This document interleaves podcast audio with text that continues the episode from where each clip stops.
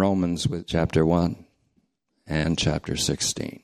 I think I speak, and I know I speak for Pam and myself both, when I thank the Father of our Lord Jesus Christ that we're back in the midst of Tetelestai, Phalanx, in New Kensington. And we missed you, but we have many fond memories of our past 40 days. For it has been 40 days about since I last stood in this pulpit. And yesterday, and the day before both, at least in my own soul, I celebrated 39 completed years of faithfulness of our Lord Jesus Christ to me and to all of us and to this church. So we begin the 40th year today.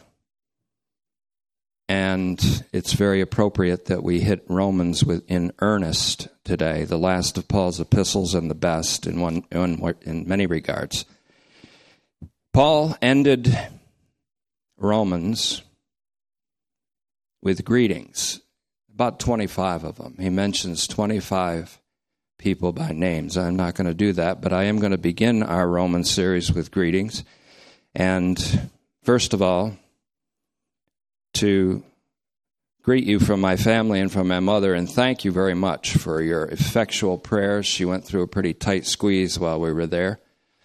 And my sisters and Pam and I and brother in law Jerry all surrounded her for quite a few weeks. I had the opportunity at the same time, every day without exception, to spend about three hours immersed in Romans and in prayer for Romans that it would come forth to the glory of God and for your edification in this next series. I also want to send greetings from Florida. There's a little contingent beginning to flourish in southwest coast of Florida from Doc and Lynn Andrews. You know them well from their many visits here. They are fixed in their situation in Florida. We had an opportunity of very blessed fellowship with them, and they send their love and their greetings and their thanks for your prayers. They are, of course, more firmly situated in Christ Jesus, in His Word, and in Tetelestai Phalanx. Also, greetings from another couple down there, Frank and Kathy Burns, both of whom uh, are very positive to the message and are also not only situated in Florida, but situated more permanent, firmly and permanently in Christ Jesus with us all, hid with Christ, with us in God. They send their greetings. Frank Burns gave me both the coat off his back and the tie from his front one night. I'll tell you the story about that. But both of these couples have shown magnificent anonymous benevolence and beneficence toward Tetelestai Church and toward all of us, and we also receive greetings from them. I want to thank and greet you all in the name of our Lord Jesus Christ. And Pam and I were talking on the way down. There's never a time when we experience the kingdom of God as when we're together, face to face, shoulder to shoulder, rubbing elbows with you, with the phalanx. And so, greetings to you. Thank you for your not becoming AWOL in my absence and at least being present in spirit. And I know they cherish their anonymity. So I'll say thank you not to the four horsemen, but to the five smooth stones from David's satchel. And you were you kept this place sacred by your presence, by the word, and by coming here in Christ with Christ in you. We're also saddened but gladdened by the passing of our beloved brother Blaze, as you know, which has been mentioned several times in the messages. And it's wonderful to see his loving caregivers here today, including Kim. Good to see you. And also a friend going way back, all the way to the Old Stone Church, who accompanied, was accompanied by Dave Bradshaw many times, Sam Cartledge, Pastor Sam Cartledge, also along with Blaze, received into the glorious embrace of the Lord of glory, our risen Savior. And there are many, many of the best of us who have already made the transition and are on the other side, as Tetelestai, or as Pastor Brown properly said, Tetelestai phalanx. I'm also grateful to hear of the ladies and your successful bake sale in which you presented well over $500 to the victims and those who endured the difficulty of the recent hurricanes. And I, I followed your progress and am very grateful. If I miss anyone, I know it's because you cherish your anonymity as I do. And so, greetings abound. We also want to remind you that, and this is a kind of greeting, this having to do with New Kensington, two items. First of all, until December 15th, we'll be collecting toys for the Salvation Army, which for most of you, if not all of you, is a proof of the love of God being poured out in your heart toward children that would otherwise not have that glee and delight of opening gifts on Christmas morning. So that's treasures for children. That'll be bring them in until the 15th. And I also want to say finally, before we get started, that we stand in solidarity and with a, an effective prayer wish to our Father and our Lord Jesus Christ, the Father of our Lord Jesus Christ, for consolation to the New Kensington community to the police force, to the fellow officers and the family of Brian Shaw, who was gunned down two nights ago in the line of duty and killed. One of the things that Romans 13 says is that we are to be benevolent to our communities and so to glorify God. And so our benevolence includes prayer includes consolation, includes solidarity, standing in solidarity with the community of New Kensington, with the police force who so effectively protects the citizenry here and serves, and to the family of this fine fellow believer who fell in the line of duty. And so our solidarity and my prayer this morning was that the Father and the Son himself would console. And that's from Second Thessalonians chapter 2, verse 16 and 17. So, with these things said, we'll move to the front of Romans. And I want to speak today something that is, to me, the closest item to my heart. In a single word, that's Jesus Christ. Today I want to speak on Jesus Christ, the person, the person, and the event. I'll be answering the question on, especially on Sundays, but maybe throughout. Quidsit. What is it? What is Romans, the epistle? What is it? And get to the essential part of it. My immersion in Romans in your in my absence from you all was extremely profitable, very challenging. And as I like to say, I'm a camel and my study is the eye of the needle. But I'll be bringing this mainly as the Holy Spirit directs me. Therefore, I will not be strongly influenced by writers, previous writers, although I will be grateful for their help. I think we're going to have our own distinctive interpretation under the Holy Spirit. For this epistle was not written with ink only, but with the Spirit of the living God. And it's to be written on tablets, not of stone, but of human hearts. Jesus Christ, the person and the event. First of all, Romans 1, and then Romans 16. Romans 1 1, Paul, a slave of Christ Jesus, effectively summoned to be an apostle. This is my translation. I'll do a translation of Romans throughout. Paul, a slave of Christ Jesus, effectively summoned to be an apostle, set apart and limited to the task of preaching the gospel of God, which God promised beforehand through his prophets in the holy writings. This gospel and the sacred writings are all about his son, who is from the seed of David according to the flesh or hereditary lineage, designated as the Son of God according to the Spirit of sanctification by the resurrection from the dead, through whom we received grace and apostleship to advance the obedience which is faith. Please note that. To advance the obedience which is faith by all the nations for the sake of his name.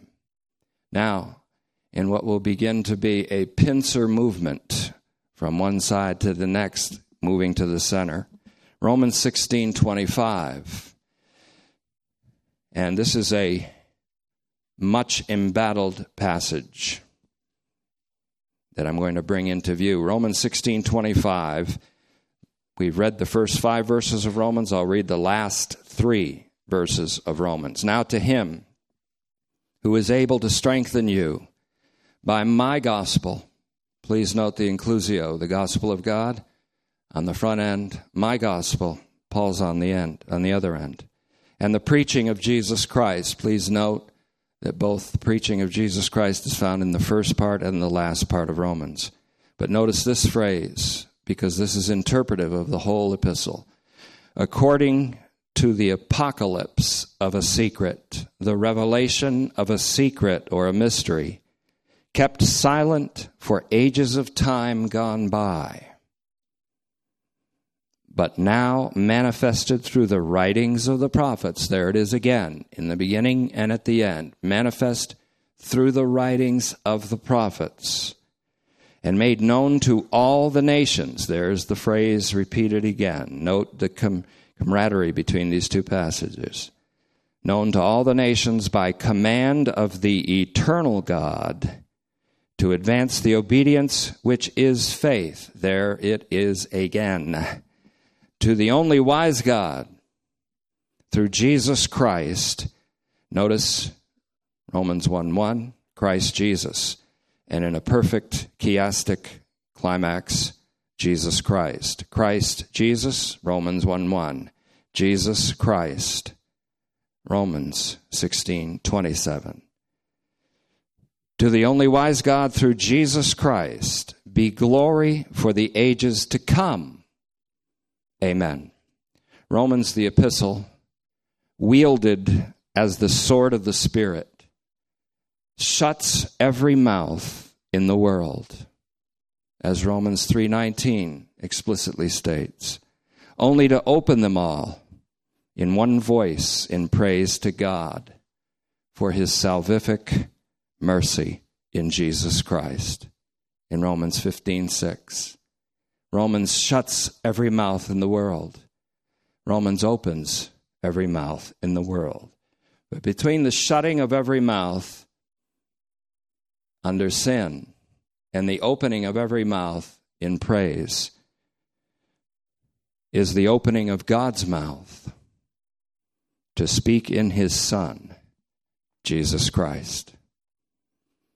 When we speak of Jesus Christ, in the context of Romans. We're speaking of a person, of course, but we're also speaking of an event. Speaking of Jesus Christ as a person, we are in fact speaking of him as the person, the man, Christ Jesus as 1 Timothy 2 5 puts it. Speaking of Jesus Christ, or saying Jesus Christ, we are also speaking of the event of God's self revelation to all mankind.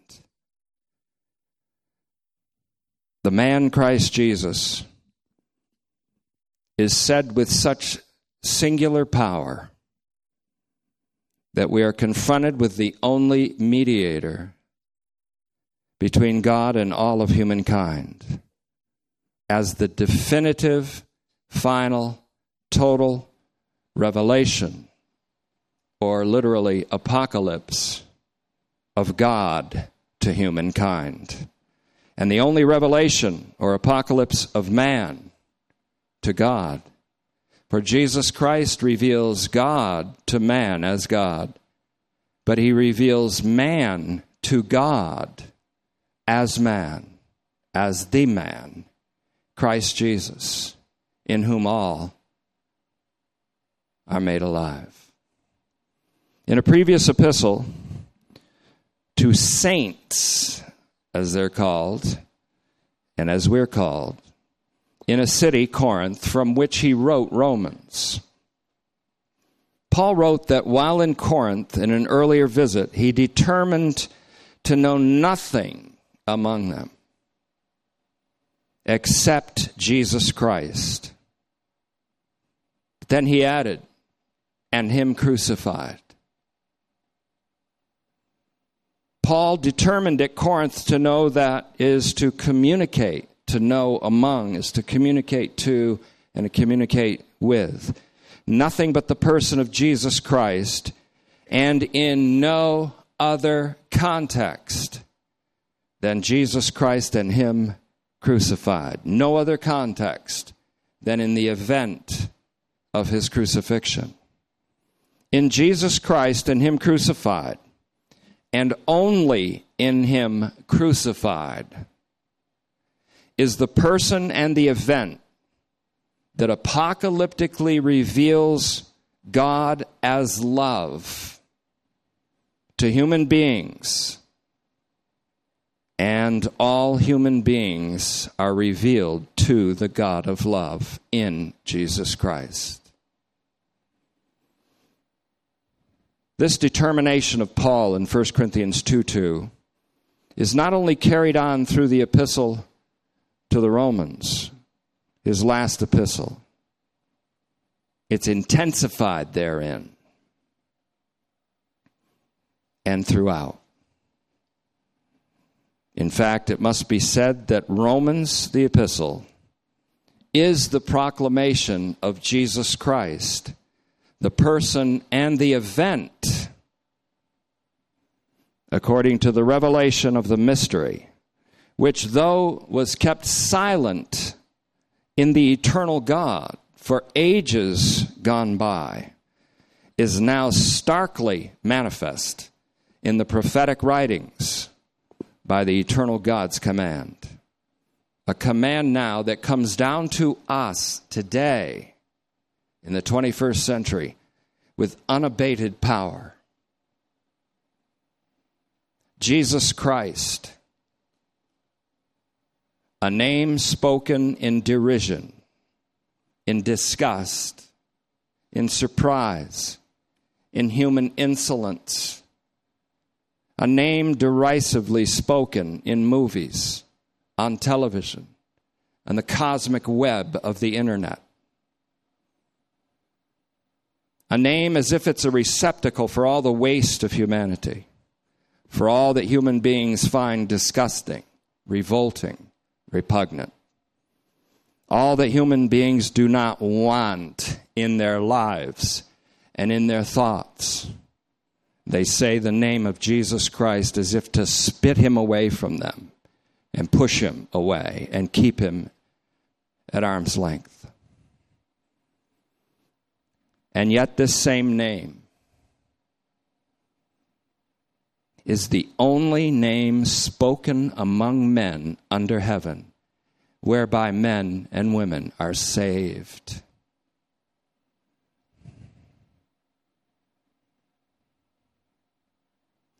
And it was in the event of Jesus Christ and Him crucified that, in fact, and in reality, all that was repugnant, disgusting, abominable, derisive, and unwanted by God fell on him. He became all of that. He became sin. He became that by which all humanity was ruled at one time under the terrible dictatorship of sin. He became the very disfigured representation of humankind in sin. So that a disfigured humanity could be transfigured into the very righteousness of God in him, into all that is right. For God justifies the ungodly.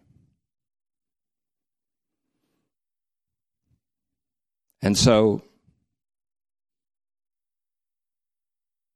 this transfiguration of us into the very righteousness of God is by a radical, epistemological, and then bodily transformation, which we await.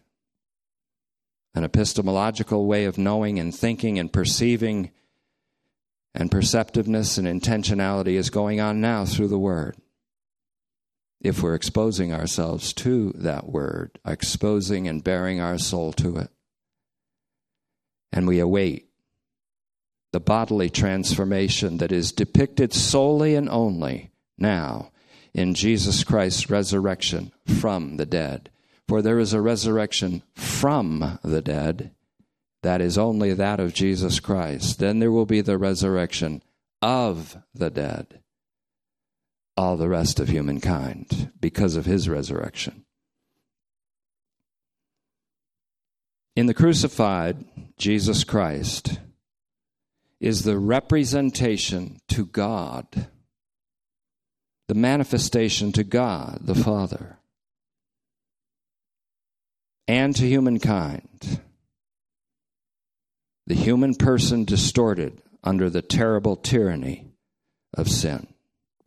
In the crucified Jesus Christ, raised alive to God, having died to sin and its dictatorship, is the representation to God and to all of humankind in all of its times. The human person, alive to God, having died to sin, the human person gloriously liberated from sin and from its ugly result, death, and its unlikely cohort, the law, the Torah of God. The exceeding sinfulness of sin is its use of something from God to tyrannize humanity the law. The crucifixion and the resurrection of Jesus Christ are distinguishable but inseparable parts of an event in which God revealed himself to humankind and humankind to himself. The death by the utterly unwarranted and unwanted crucifixion is fundamentally inseparable from the gloriously transformative resurrection from the dead of Jesus Christ, God's Son, the subject and the object of the gospel of God, of the power of God for salvation. Now, to everybody who believes, and ultimately to everybody else. The event of the death and the burial and the resurrection of Jesus Christ, and indeed his enfleshment, called his incarnation, and his exaltation to God's right side. They're all inseparable, though distinguishable members of one body, of one somebody, one person, and one event named Jesus Christ. Romans, the epistle, is all about Jesus Christ. And because it's all about Jesus Christ, the all inclusive representative of all humankind, that representative who bumped Adam from his standing and knocked him from the charts. Yes, because Romans is all about Jesus Christ, it's also about us all.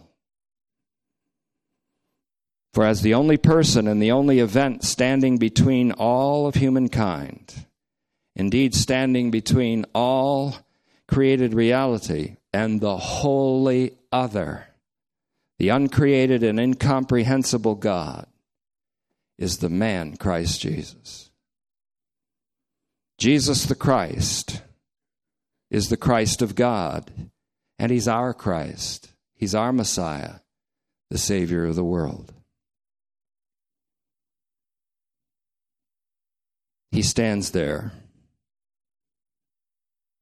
for us at God's right hand, but He also stands there as us. For He died for us and as us, and He lives for us and as us, as we live in and for and unto God in Him. In one of the dazzling heights upon which we are beckoned to walk in Romans is the declaration that as the event of one man's disobedience brought death and condemnation to all the human race and made all things terribly wrong in created reality.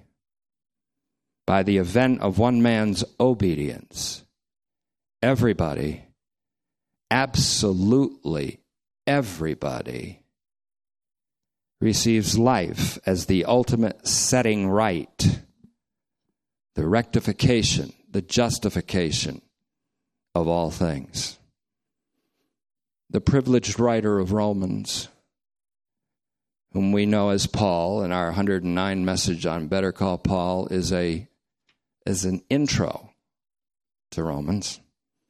He once knew Jesus Christ, he says, after the flesh.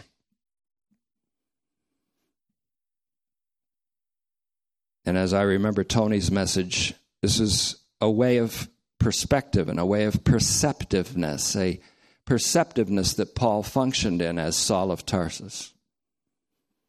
He knew Jesus Christ after a perceptiveness that was ruled by sin after a perceptiveness that was ruled in the Adamic man. Jesus Christ was previously known to Paul, to Saul of Tarsus, after the flesh. Saul of Tarsus. He's never called Paul of Tarsus for the very reason that this Saul is now dead. He knew about Jesus Christ like so many do today. He knew the person only through the eyes of a benighted heart, a darkened understanding, and of human flesh ruled by sin in its most expressive and deceitful form called religion, religiosity. A flesh ruled by sin and prone to death. But when he writes Romans, he surely knows him that way no longer. He knows Jesus Christ not as a man among other men, but as the divine man who has embraced all mankind.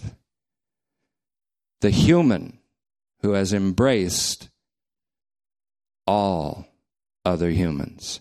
He knows that because Jesus Christ is the one who died for all, then all died when he died as 2 Corinthians 5:14 says, the letter written just before Romans was written, not too much distance between them. And so it is that in the crucified Jesus Christ all died. Nobody can therefore be known by Paul or by us according to our fleshly, unenlightened perceptiveness.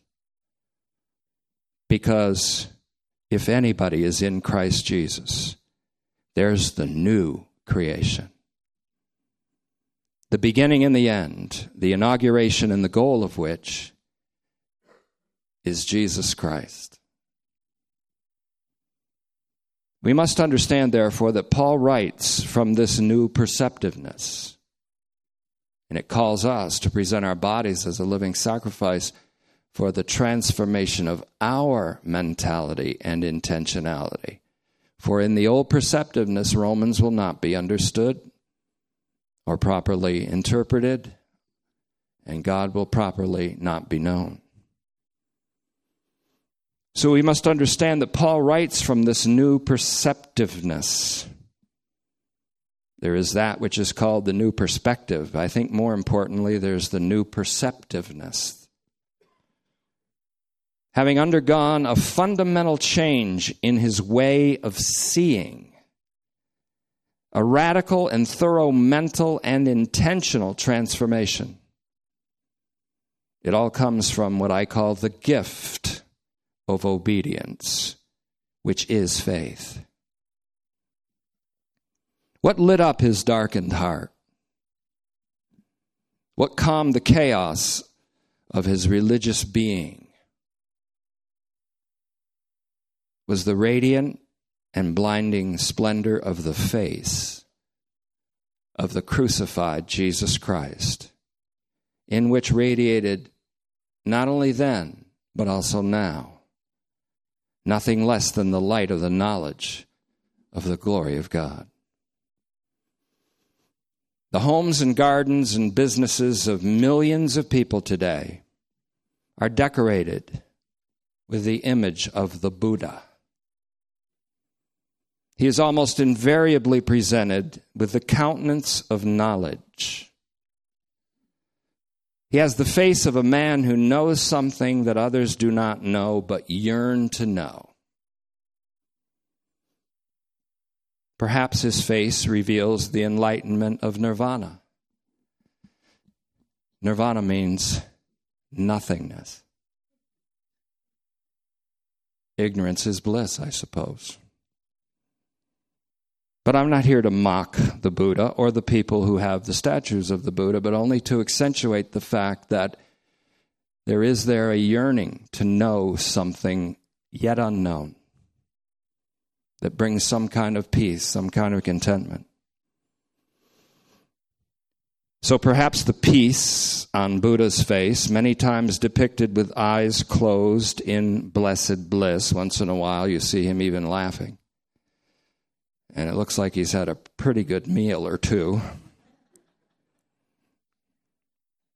So some of us have perhaps had that bliss or are anticipating it this coming Thursday. I don't know. But perhaps on the peace on Buddha's face, Siddhartha Gautama, as his name really was, many times depicted with these closed eyes or sometimes smiling, is the peace that millions hope for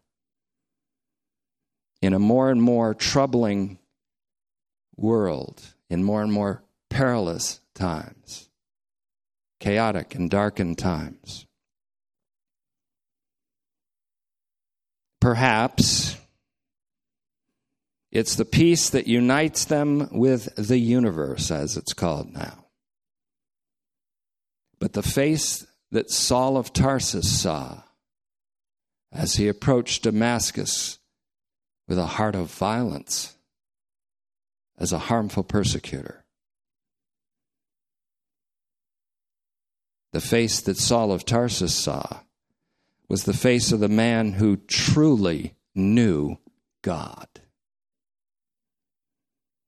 From Jesus Christ's face shone the knowledge of God. In his face, we see the knowing of God, the beaming, brilliant radiant face of the one who is God, but the one who is the man who knows God, in whom we know God as he knows him. In the face of Jesus Christ, the knowledge of God, from his eyes, the love of God blazing forth, seen by John as lamps of blazing flames of fire. And our God is a consuming fire and the fire is the unquenchable love of God.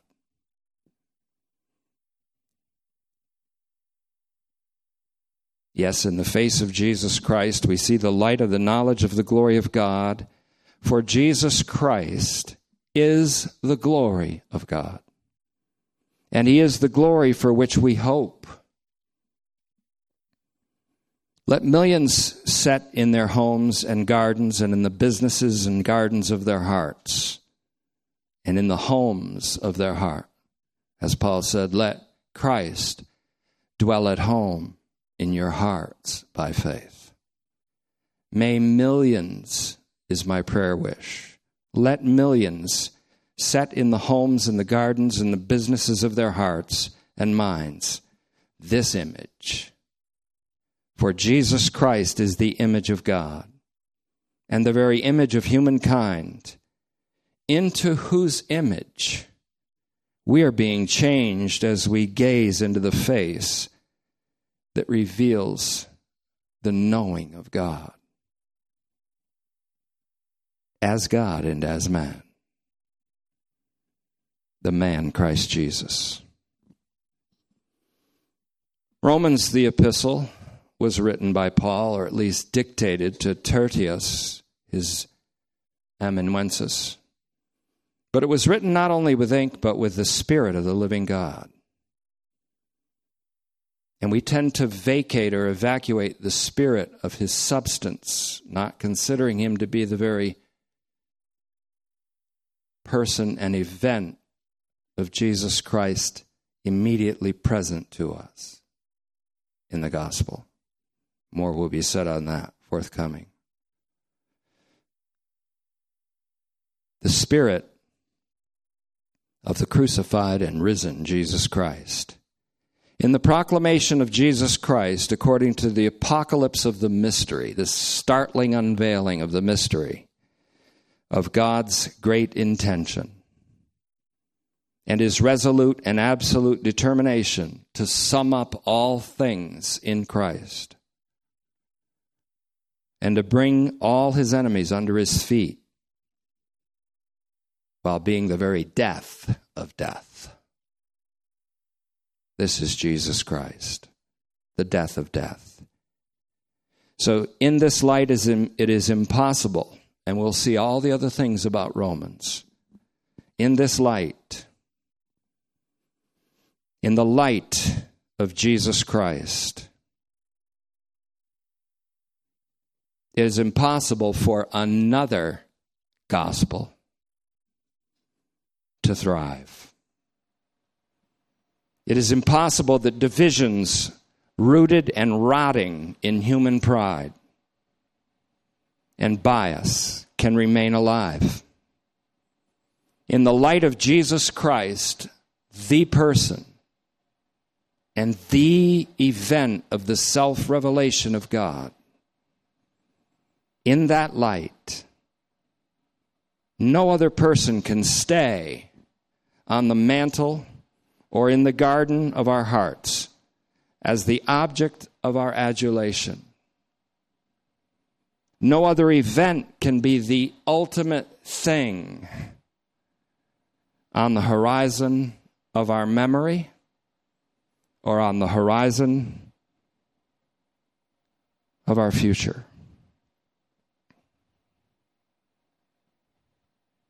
the horizon of our expectation. For Jesus Christ is our past. We were crucified with him. He is our present. Nevertheless, we live. He is our future, for when he comes, we will all be glorified in him. Jesus Christ is our past. He's our present. He's our future. As a pastor, I would say stop going to and fro about a doctrine of universal salvation. And instead, look into the face of Jesus Christ, the risen Lord of glory, who is the Lord of the living and the dead, of the believing and the unbelieving, of the wise and of the foolish, of the Jew and of the Gentile, of the religiously refined and the ruthlessly anarchic. Jesus Christ is Lord of all because the former Lord of all, sin, has been vanquished in the event of Jesus Christ. in the person of Jesus Christ. You died to sin. And now you're alive to God, like Jesus is. He's not only God, he's man alive to God. He's man knowing God. There's no way to know God except to know him as he knows him. And so we are in Christ, and Christ is in us.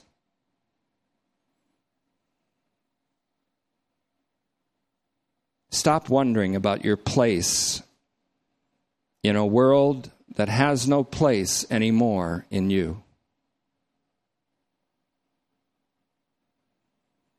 Start wondering about your place in Jesus Christ and let Him dwell at home in your heart, where He has the prominent, the preeminent, and the place over all places, even as He is in the place above all places, in the ultimate height of heaven at his Father's right side. As First Peter puts it, set apart as holy the Christ as Lord in your hearts, and always be ready to give an answer to anyone who asks you for a reason for the hope that is in you. Jesus Christ is our hope. He is the hope of glory in us. As much as we are in Him, He is in us. He is the hope in us that everybody and everything will be glorified in Him and comprised of Him. This is the future of Jesus Christ. I'm very interested in the future of Jesus Christ because it's your future and my future, his future. It's the future of all things to be summed up in him. Paul writes with this knowledge. He doesn't come to Romans 11:32 by a long arduous journey. He starts writing Romans knowing that God has mercy upon all and will, that he shuts up everybody in disobedience, that he might have mercy on all. Paul knows this when he writes Romans 1 1. He knows when he writes about people being handed over to their lusts that Christ was handed over for our sins. Paul knows this. He's writing in the light. I could call Romans reading Romans with the light on as a substitute title or as a second title. But in closing, let me just say that this is the future of Jesus Christ. That's what our hope is. And it's the future of all things. In fact, our hope is Jesus Christ, and that our future is His future, and that His future is the future of all things. And this is God's future, who is to be all in all.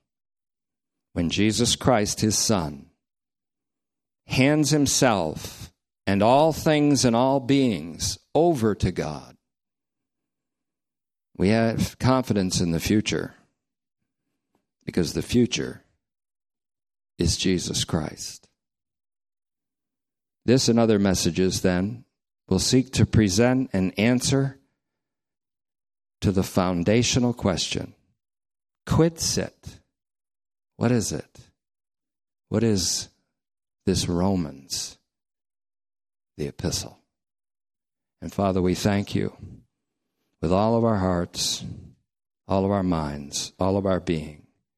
We thank you for our Lord Jesus Christ and for the victory that you've granted to us in him. We thank you, Father, for the gift of faith, which is our obedience, and faith fullness, which is our participation in him. We dedicate the remaining part of Romans, the epistle, to Jesus Christ. We dedicate ourselves and present ourselves as a living sacrifice to you for the renewing of our minds for a transformation so that in our very mortal flesh will be manifested the life, the living, the doing, the action of Jesus Christ. So we close today's service by expressing reverence for his name, thanksgiving for his victory, and give glory to him throughout the ages to come. We thank you in his name. Amen. Thank you.